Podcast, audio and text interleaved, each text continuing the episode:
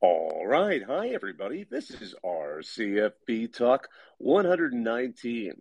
We're back. It's uh, going to be me, your host, Bob Kyrie. My co hosts are out for the holidays right now, but I am still going on strong. I'm actually here in Mexico City, but hey, you know what? Things work. The internet is a miraculous thing. I'm glad to have it. So if you'd like to talk college football, we'd love to hear from you. Just go ahead and hit request and I'll go ahead and let you up. And we'd love to hear about whatever you'd like to talk about because obviously there's a lot going on as we're in that stretch where bowl season is in full effect. Go ahead and just paste something into the chat. So always like to let people know that they can hit request. There's so much going on these days. I mean, obviously we've had signing day continues to kind of cause some consternation among folks. I mean, certainly Oregon created animosity between some folks at Baylor and some other programs that decide that perhaps a Pac 12 school has no business in that area, especially with USC and UCLA heading to the SEC. But there's other stories there. Obviously, we've got bowls going on right now. Um, as we're sort of getting in the fourth quarter, East Carolina seems to really have a strong lead over Coastal Carolina. You know, losing their head coach. This is this has been kind of a tough a tough finish for the the Chants. They are a strong program, and we're hoping they can get it going because they're always a very exciting program to watch. But so far, this bowl season looks like East Carolina is doing what they do, which is cause stress for some teams, especially punching a little bit higher um, as they take on teams that might be perhaps a little bit more challenging. And then, of course, we've got another bowl tonight.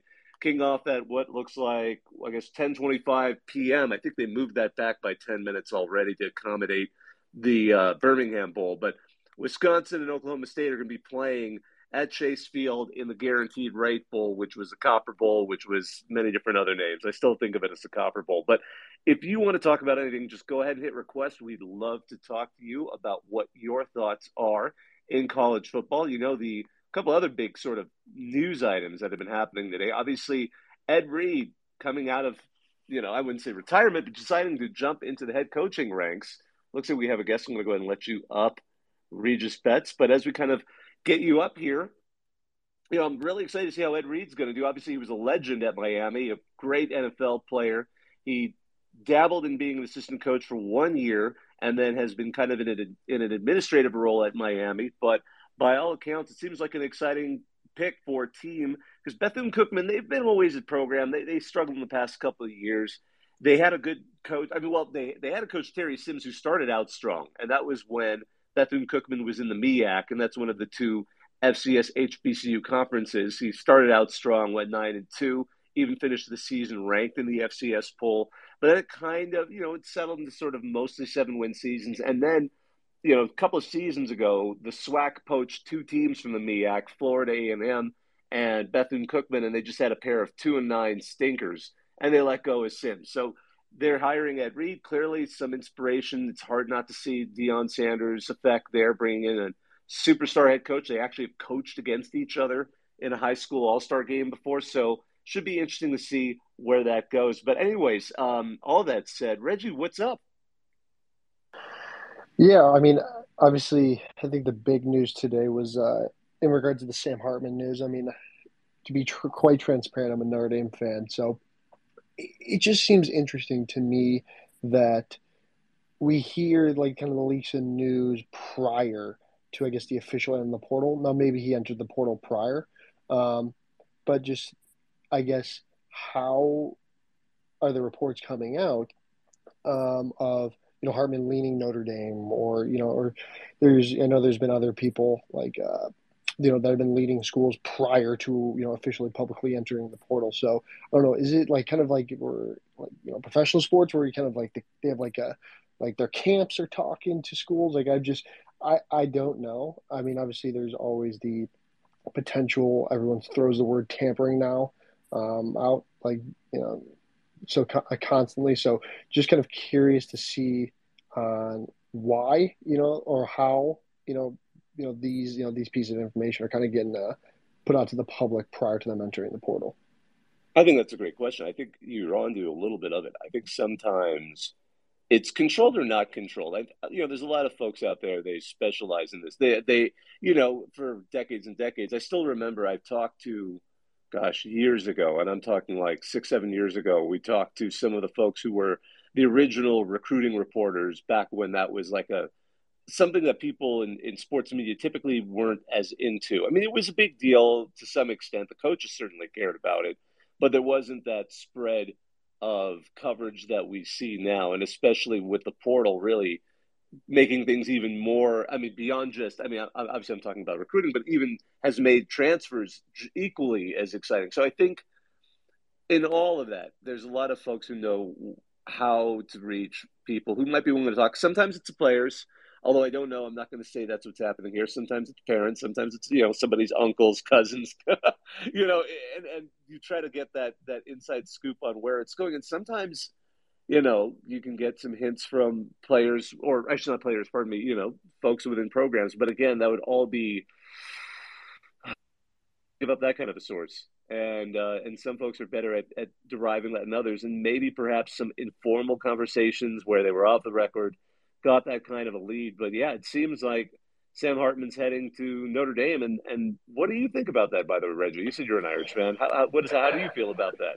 I mean, I mean, I don't know how to say, but you know, a little bit of a you know a dream come true. I mean, I'd say the, the most talented quarterback since I mean Notre Dame's had talented quarterbacks, and we've had DeShone Kaisers and stuff like that, but just never. I don't think we've had the pieces and the um, a coach like Freeman at the forefront, where we're now we're you know he's attracting you know the high level athletes. He's you can tell he's putting the effort in recruiting. So it'll be it'll be interesting because we're going to have to go against again. You got you got Ohio State at home, and you got US, and then you got USC, which which is unanimously, in my opinion, they have the best player in college football. And then Clemson's going to be interesting because I'm curious to see what K Klubnik can do. And then obviously you're going to throw in, you know, Drake have to play Drake Maye again, I believe. Um, maybe I I'm not sure if Florida State's on the schedule, so it'll be interesting. I mean, granted, I mean, you, can't get worse than this year at quarterback play, so um, I won't complain there. Um, but uh, it'll be really interesting to see him transition from a mesh offense to a much more traditional pro offense where um, Tom Rees is the guy scheming guys open. So it'll be interesting. I mean, he's going to get tested. So um, I'm excited, um, and uh, I hope this comes to fruition because usually Pete Thamel is not wrong when he puts out this to the public.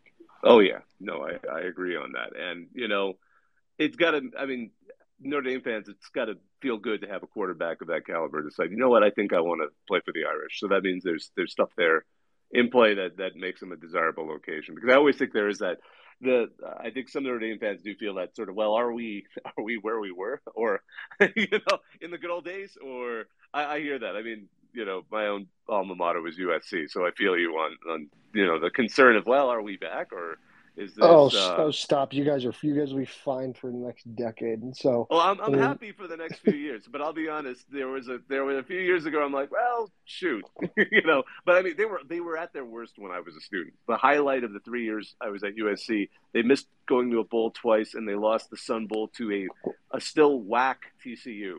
Um, yeah, you that was it, so.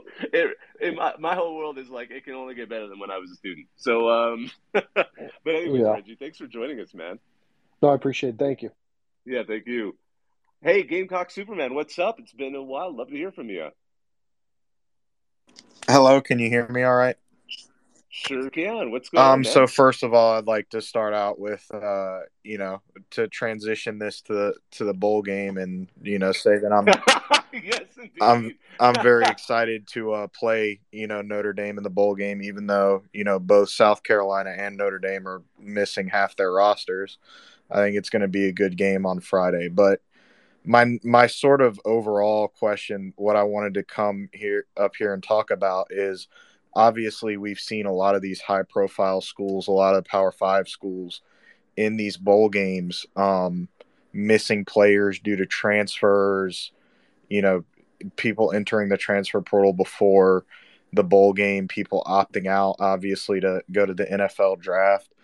Um, and I mean, I I'm not the only one that feels this, but I just feel like uh, you know, bowl season, especially for, you know, someone that's a fan of a school like South Carolina, has sort of lost its luster. You know, I mean, some of the greatest moments in our football program's history were during bowl games. The Jadeveon Clowney hit against Michigan, the win against Ohio yeah. State in the early 2000s.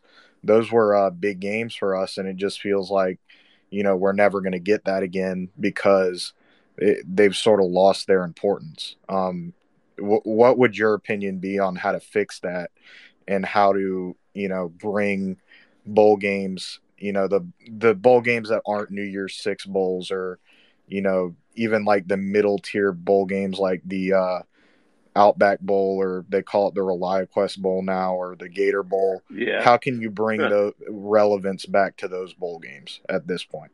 You, you know, you asked a great question, and, and there's so much going on there because I, I, you know, there were certainly we've seen an increase in players opting out, and it is a tough thing for fans who want to see the team that they got them excited during the regular season that that earned that spot in the bowl, and a lot of those pivotal players. It, it, sucks when you see any of those pivotal players decide to opt out. At the same time, I mean, there's a flip side to it, although it doesn't necessarily make it better because it's not like the they've had the, the same amount of experience or practice, but there is an opportunity to see next year's talent and kind of get a preview of that. But I know that isn't necessarily a winning argument. And uh, with some of these bowl games, the sad truth is, past a certain point, especially the relatively new ones. I, I, used to say new ones, but I mean some of these. I mean, I think the Bahamas Bowl just celebrated ten years, you know. But I mean, these newer bowl games, they were designed purely to give TV something. You know, ESPN owns an enormous number of bowls, especially most of the minor ones, just to create TV. Con- Actually, today is the perfect example of that. You have four back-to-back bowls all on ESPN, not even ESPN two, just all back to back on ESPN right now. And it's because they they are able to arrange it to to to fill content, you know, in this perfect holiday season.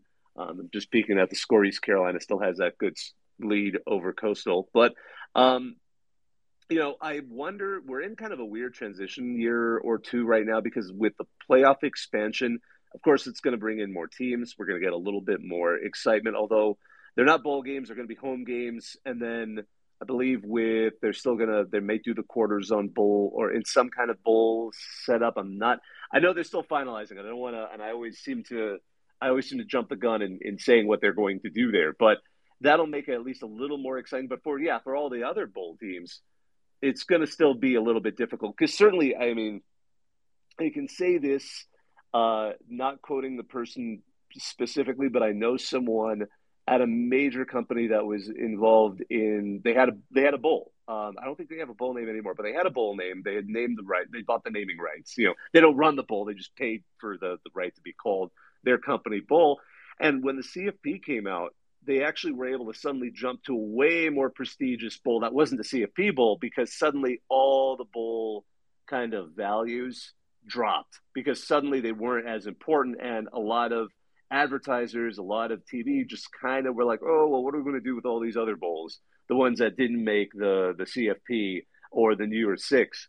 Well, so, and, something oh, like the Rose Bowl will never lose its luster. I mean, the, the history behind the yeah, Rose Bowl. Yeah, I think the New Year's Six uh, as a group are typically safe. And and there are some others there too, but I think yeah, it's it's always going to be tricky with some of the newer ones. Like as you say, you know, like the while it's fun to see the new matchups, you know, it's hard to sell the Birmingham Camellia, SERVPRO First Responder. I mean, they're they're they're neat when they're your team, but it's kind of hard to to. So I don't know if there is a magic solution to making them any more desirable or interesting, especially with the way we have. And I mean, we a lot of us wanted to see the players have more, you know, more value in their own hands rather than just giving the value to the schools and their head coaches without necessarily receiving a whole lot other than a pat on the back and and you know a still a valuable scholarship don't get me wrong.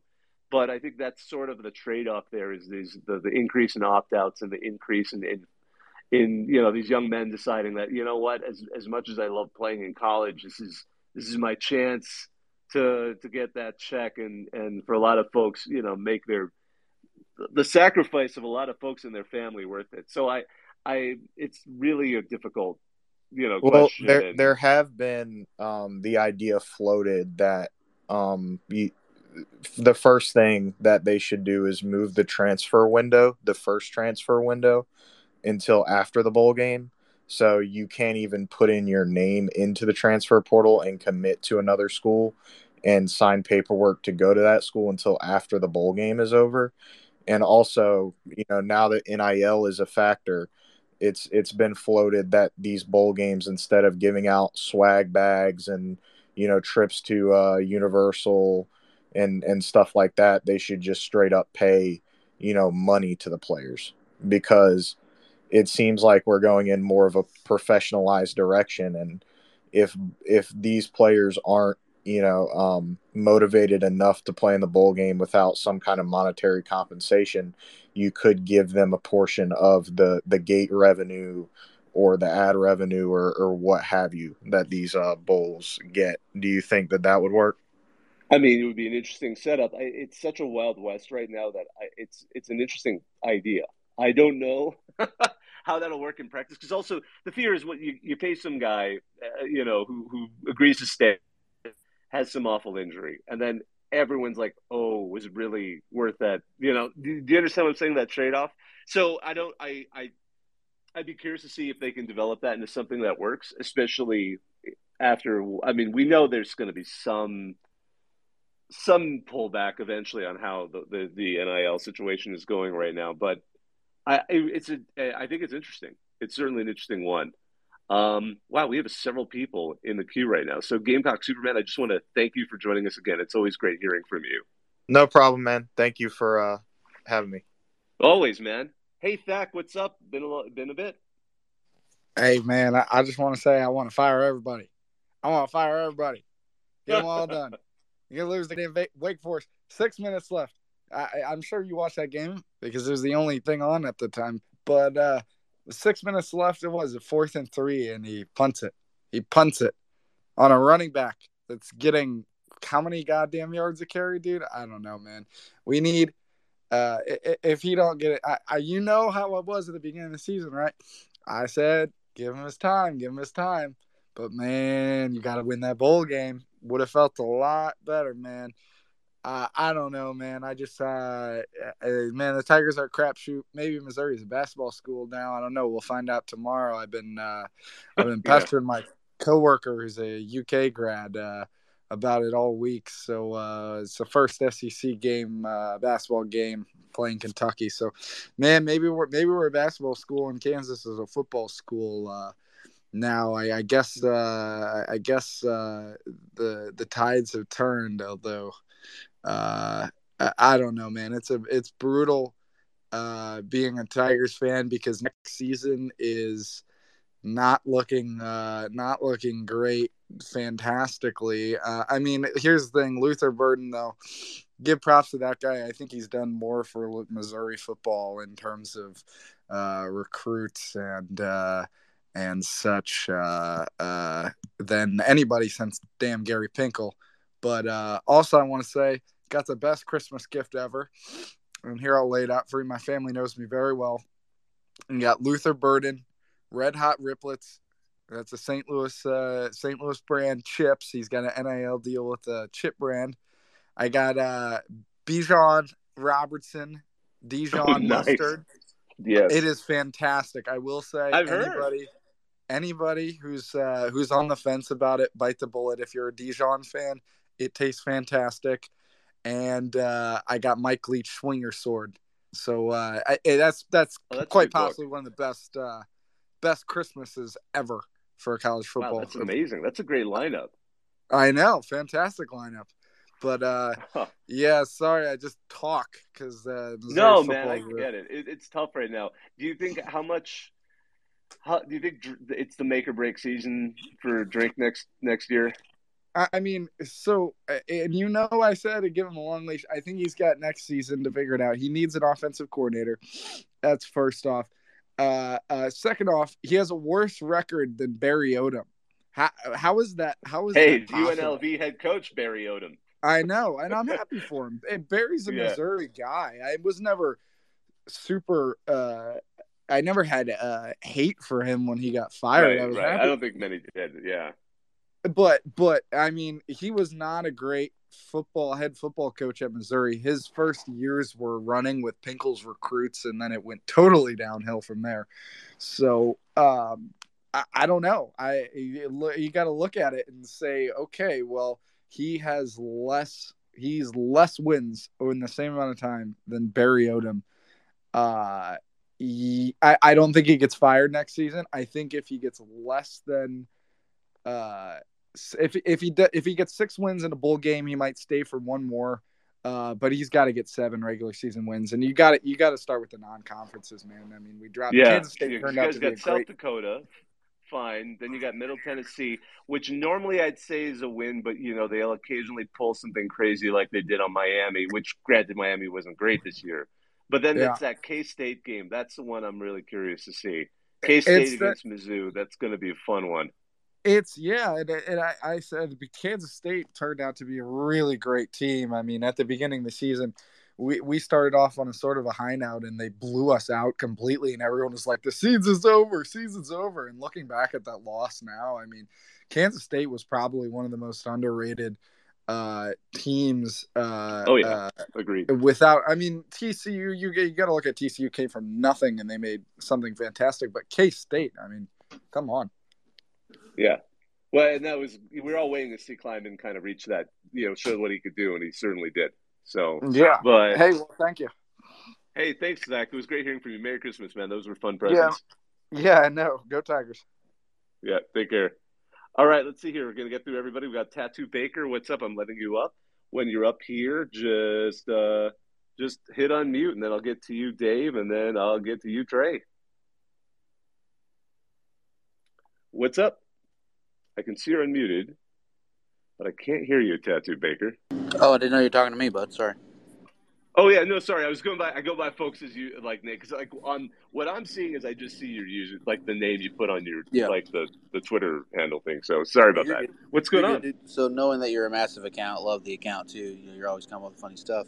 Uh, question for you: Do you think that you know Lincoln could ever take the Denver job, and if you know next year maybe go to the NFL, whatever it is, just leave for the NFL sooner rather than later? You know what I'm saying? Like, is he going to stick it out? Do you feel like he's going to be a long haul in the in the college, or do you think he's going to just a, a quick ditch to go to the NFL?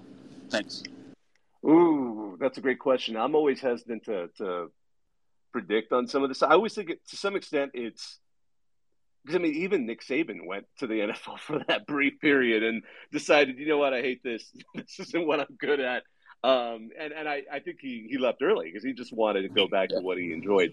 So is this going to be something where he needs to taste it himself, you know, and go back? I mean, I, I still remember when uh, Lane Kiffin, you know, left USC to go be the uh, the head coach of the Raiders under Al Davis, and that was trial by fire for him. Yeah.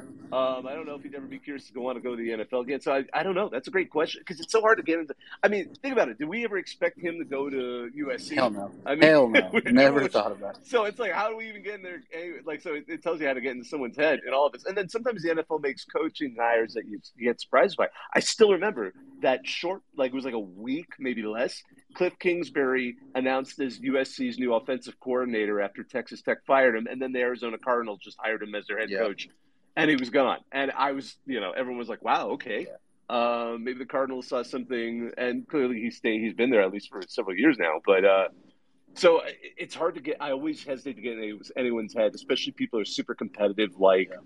any head coach in college football. Quite frankly, especially those in the you know grinding their way up through the the you know to get to a D one head coaching position, FCS or P uh, or you know FBS G five or or P five. So you know, it depends what what are they comparing themselves against. I mean, you know, again, not to keep using USC examples, but I mean, Pete Carroll. Everyone knew he kind of wanted to go back to the NFL and prove that he could do it there again after failing. You know, I mean, failing and at least getting fired twice before you know he took a break and then ended up at USC. But even then, he was super deliberate.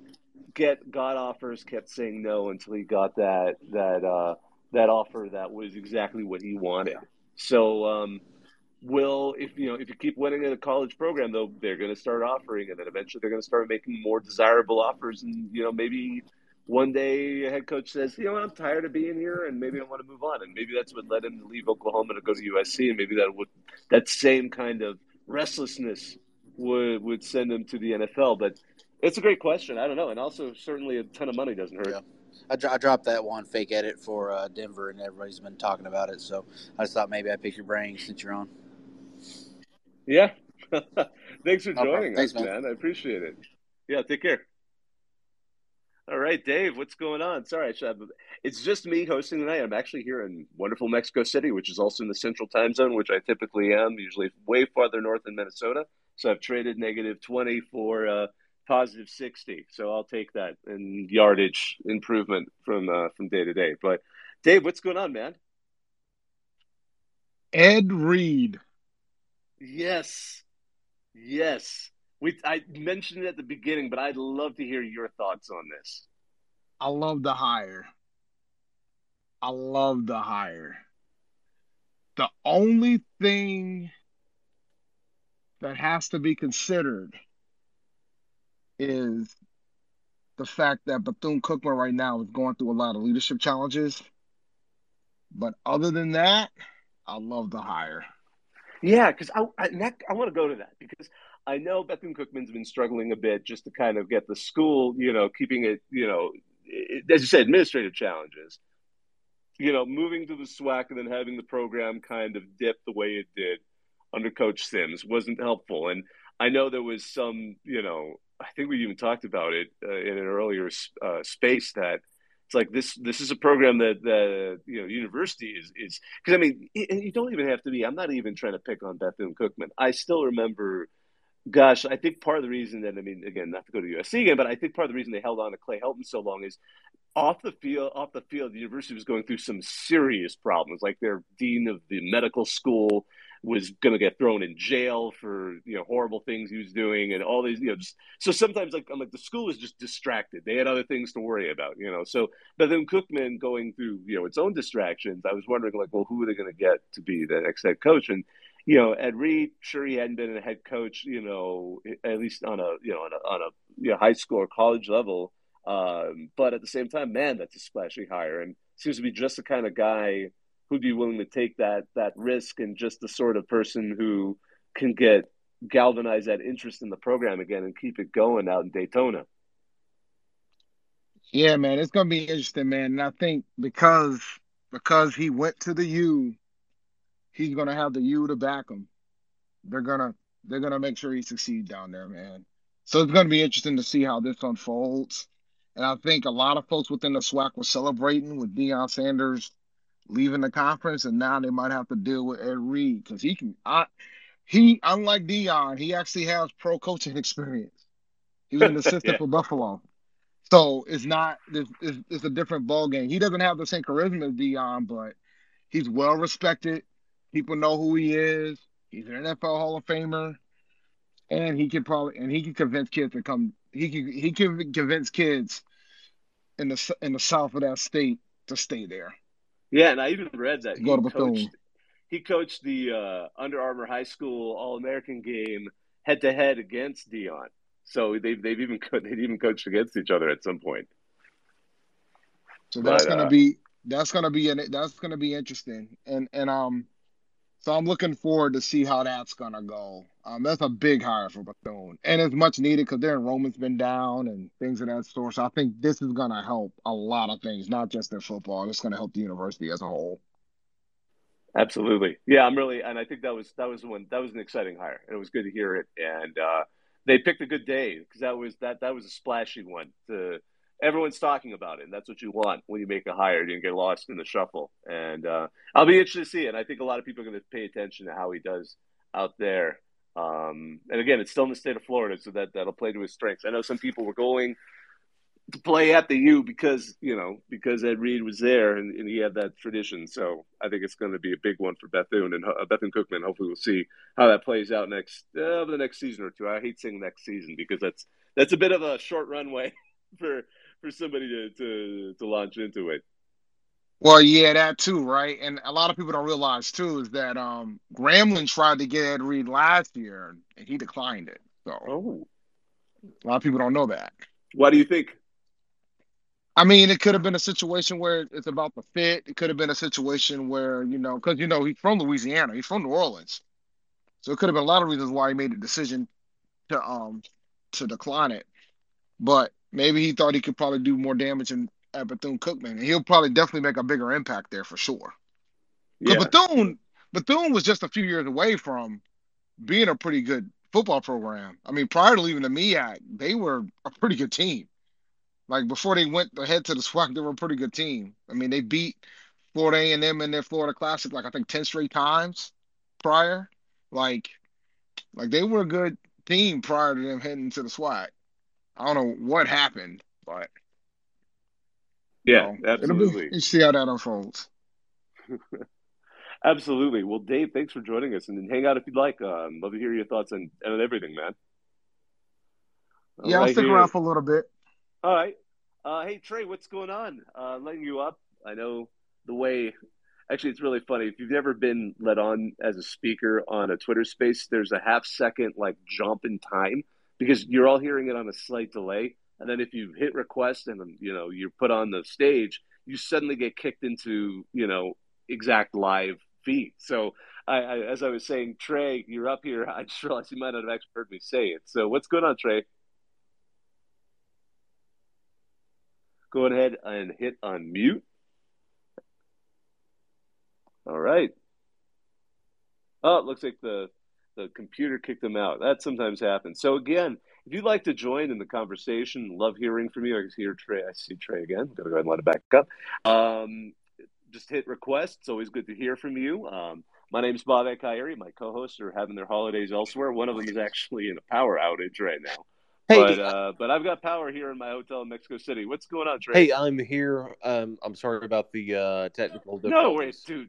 It happens all the time. You think we've had my still my favorite. I'm not going to name the guest, but we had a guest who didn't realize he had to be on a phone to talk because we didn't we didn't set him up directly. We went through quote unquote his people, and his people forgot to tell him he had to use a phone.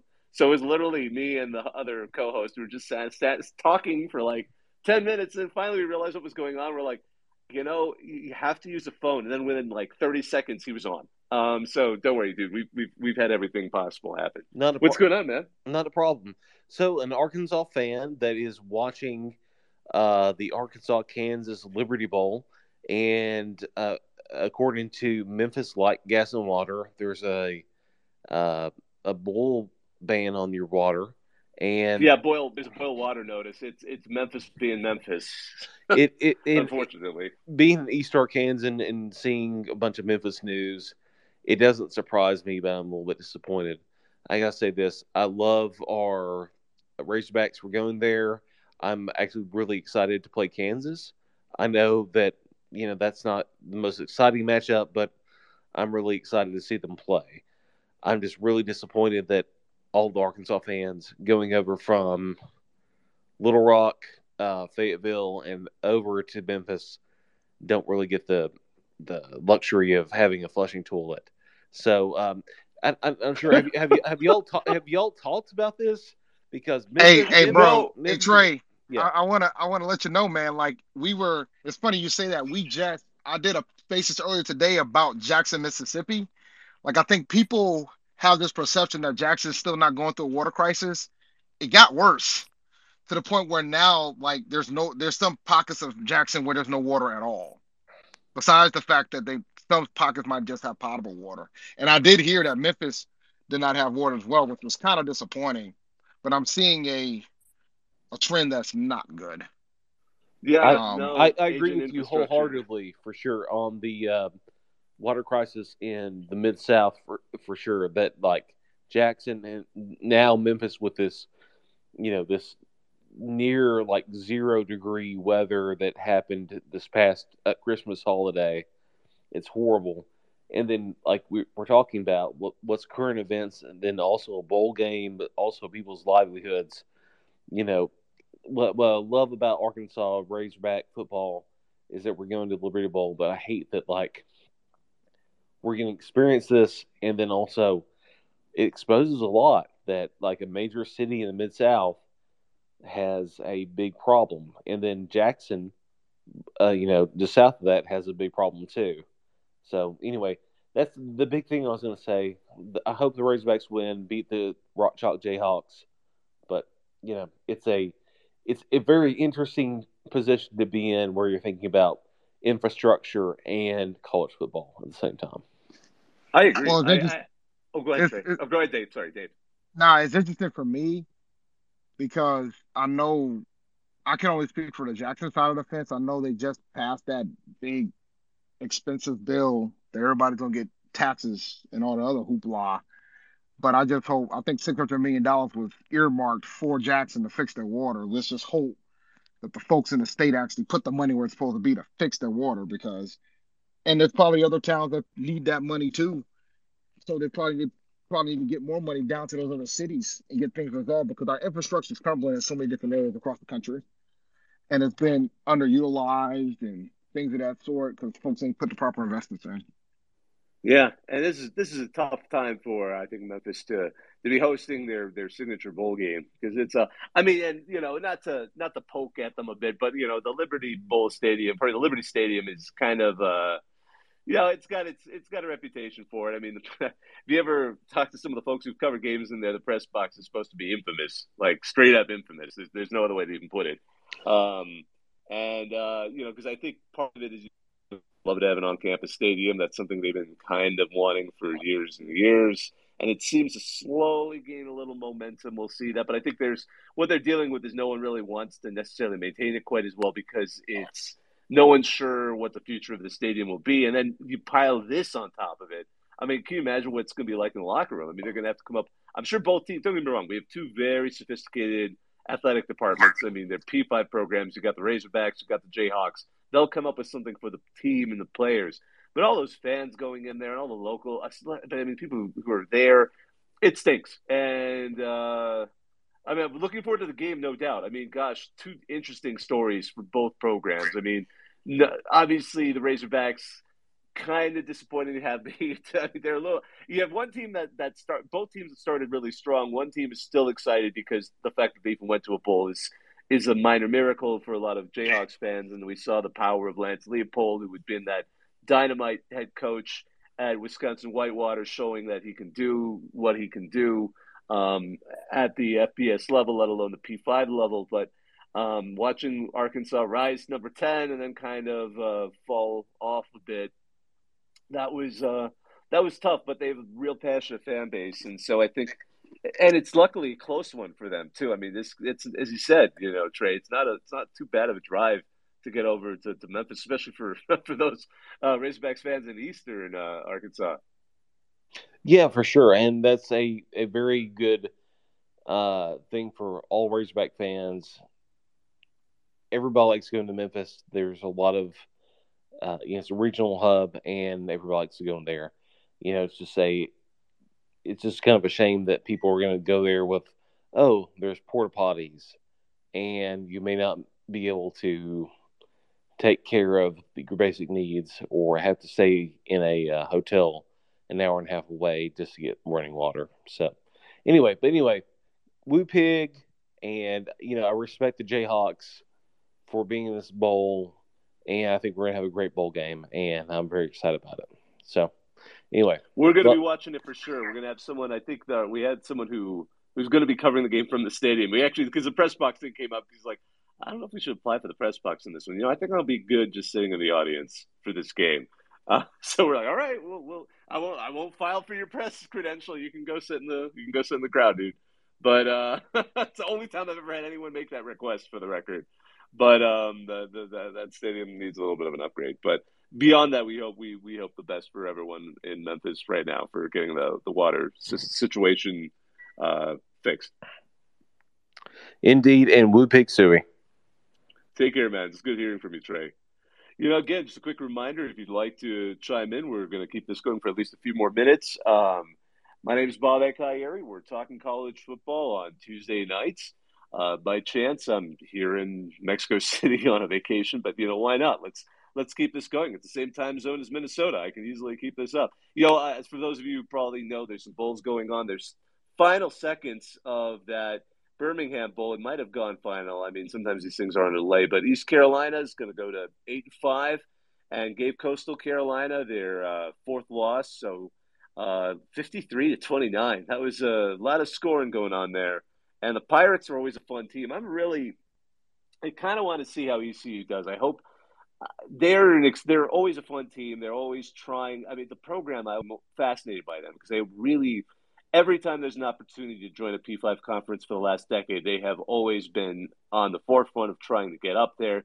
They haven't quite made it, but they have such talent. Um, you know, in the area, they have such passionate fans. But Mike Houston is a head coach who's impressed us at RCFB because he used to be at James Madison. He was they they poached him away. Um, obviously now James Madison's a FBS program, but he has the ability to win, and I think with just a little bit more time, you know, they'll be able to to get East Carolina in a good spot. And you know, just wanted. To, I'm sorry, I'm kind of mumbling on that one, but I, I I'm excited to see where they go next. And the other one is Guaranteed Rate Bowl. Wisconsin's already up just a little bit, 3-0 over Oklahoma State. So all of these have been on ESPN. Actually, that one's. It looks like they have it on ESPN two now until that East Carolina game goes final. Then they'll move to ESPN. So those are the games that are going on right now. It's bowl season. Um, it's a lot of fun. You know, Buffalo beat Georgia Southern earlier today. Memphis beat Utah State, beat up Utah State in that first responder bowl. But if there's in college football, as you know, we've been talking a little bit about the fact that Bethune Cookman hired Ed Reed as their next head coach. That's going to be an exciting one back in the SWAC. Got another big name down there. Um, and there's all sorts of other things going on. I mean, gosh knows, and on RCFB, we had lots of different conversations in the past week. You know, there's the one article that I swear has been dragged through the rocks by a lot of fans, but also I, I, we always wonder if people take it that seriously. It, the headline was on the San Francisco Chronicle that the Rose Bowl is dead, killed by our winner take all culture. Humanity may be up next. I that headline got a lot of attention from I think a lot of folks who were just I don't even I don't even know how many people on RCFB the the section of Reddit actually read the article, which is unfortunately a tradition on Reddit.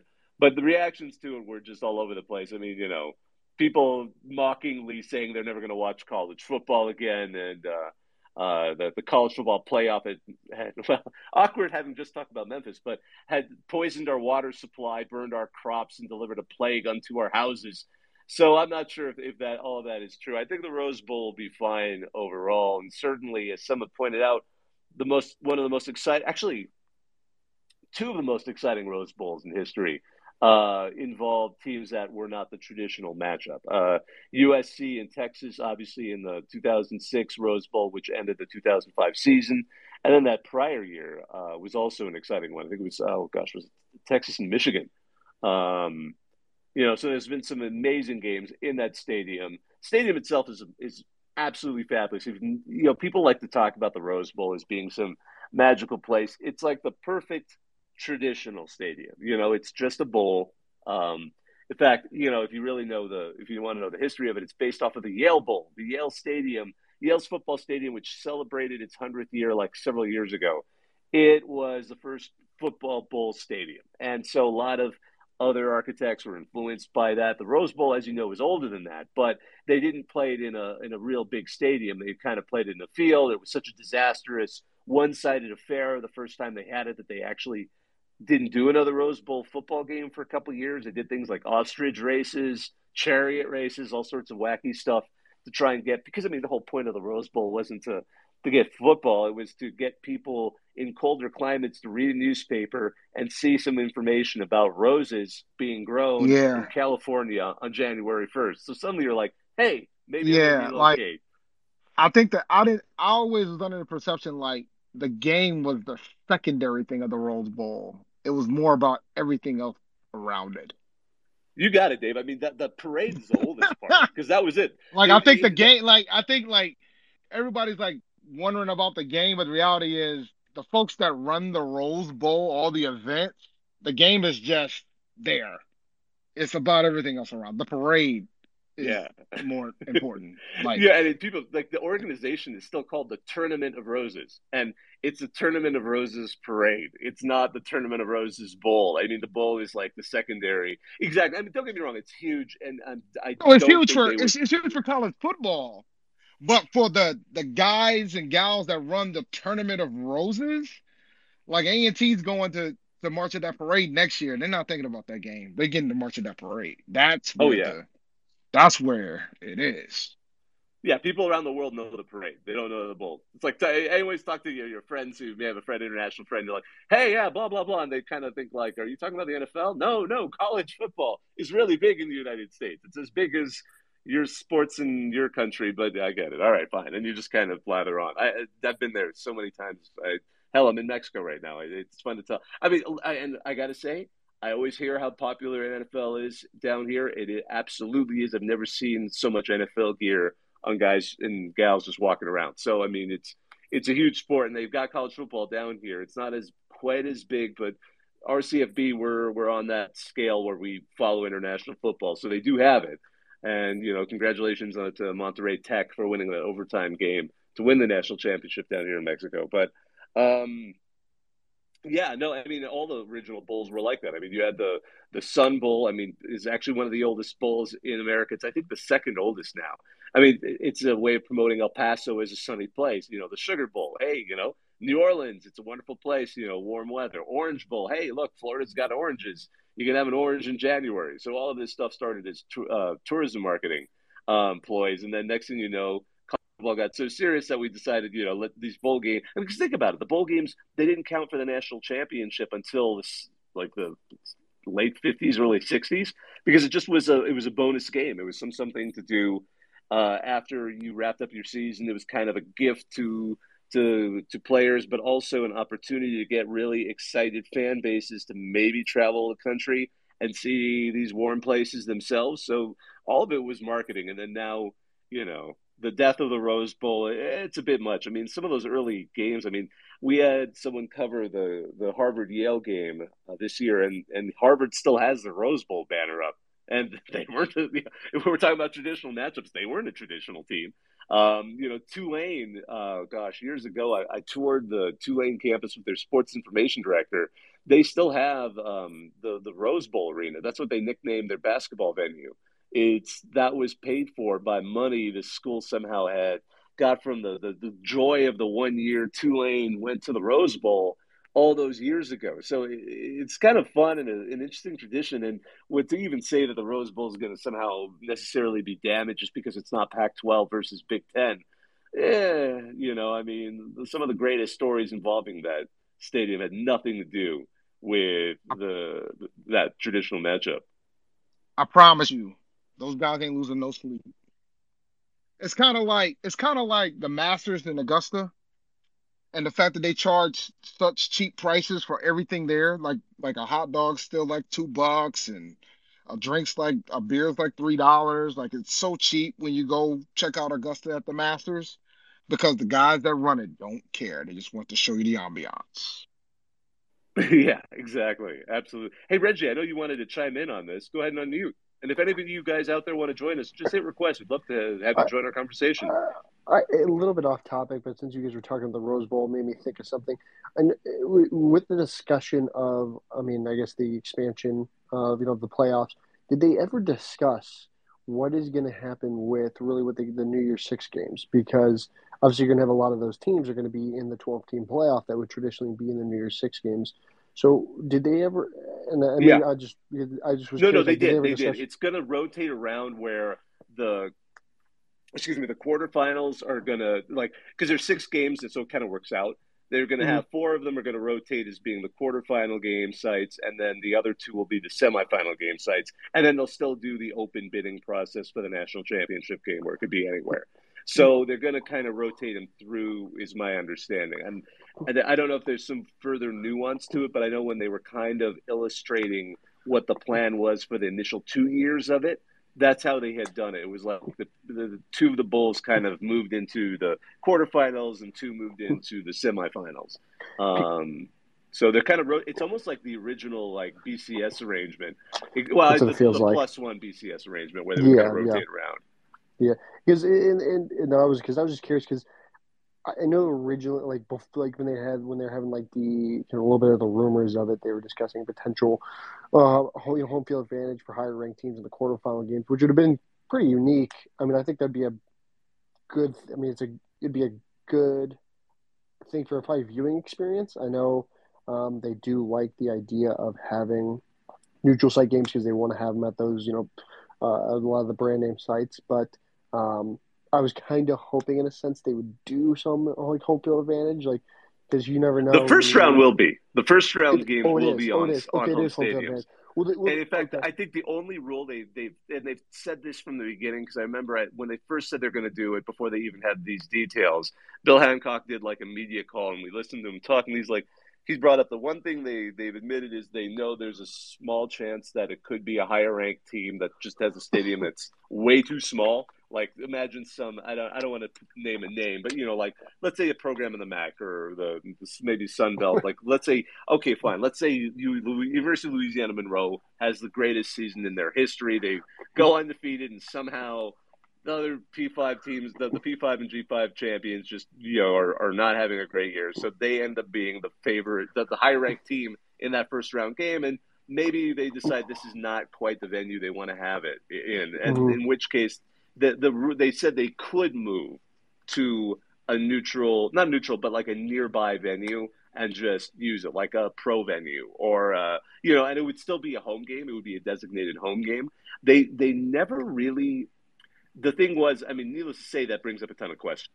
Um, it's not clear if the it, it's they made it sound like the CFP could have some veto power in terms of a, if a stadium, a home stadium, is not going to quite work. It kind of reminds me, and again, I'm not a, a big soccer guy, but I know there are some rules, for example, for like who can host a FIFA game, like certain levels of championship games, especially in Europe. This comes up like which soccer stadium, like they have to improve it to be. They have like some star rating system to to host a certain level of game. So uh, it feels a little bit like that, but I don't know in practice how it would come up.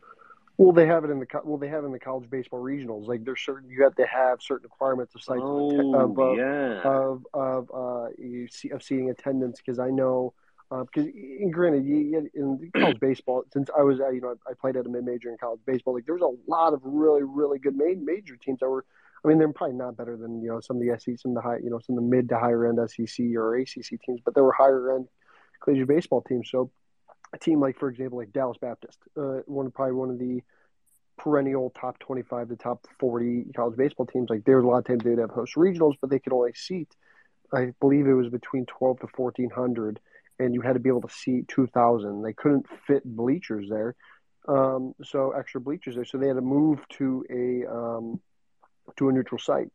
And luckily like they and they couldn't use they couldn't use arlington so they had to move i think it was some of the couple hours away so it kind of like knocked off the kind of really did no good because most of those games, you know, you're only going to have probably about 50 to 60 percent attendance. So that's what I was going to say. Like hypothetically, like this year could have been Tulane. Like if Tulane would have went 11 and 1, 12 and 0, they probably would have finished between nine. You know, it, it, I mean, they potentially could have been like a five or six seed. So I was going to serious. Like, what if they were hosting?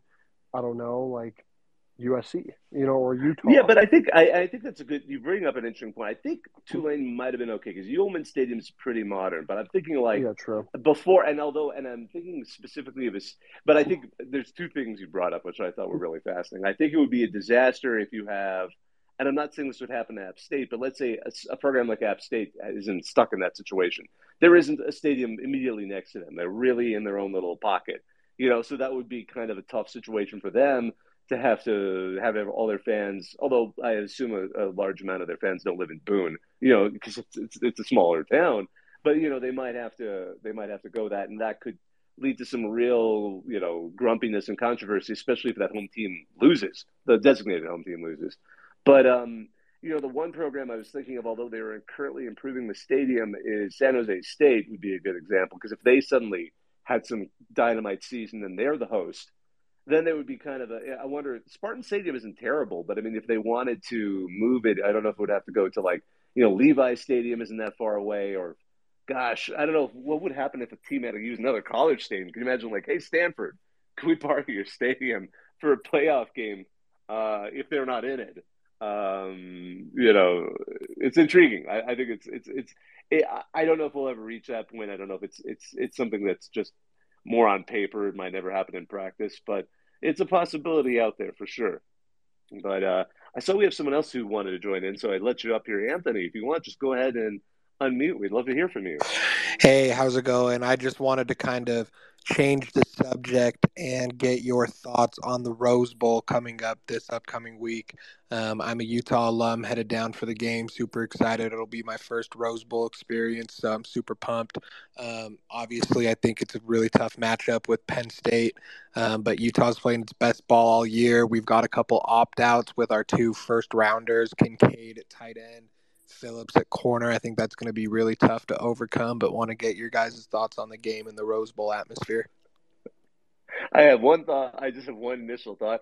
As a USC fan, I'm so glad that Kincaid has decided to take his talents to the NFL. That dude. He's actually he's a he's a buddy. He lives with uh, my little little brother, and so uh, we've got. No, he, I admire yeah, him, he's, and he's a he's a good player. Yeah. Well, man. Yeah. So, but that said, I mean, it's it's oh gosh, I'm excited about it. And I think it's it's it, too many people are I think hung up on the fact that the, the you know is this the last traditional Rose Bowl matchup? Blah blah blah. I mean, okay, I even find that humorous because like 30 years ago, Penn State wouldn't have been in the Rose Bowl, couldn't have been in the Rose Bowl, and and Utah certainly wouldn't have either. So you know we're talking about a traditional Rose Bowl matchup for the finale, but at the same time, um, it's an exciting one. I, I Utah, as you said, it's playing really strong. Uh, you know, clearly they've made a, a statement in the Pac-12 title game.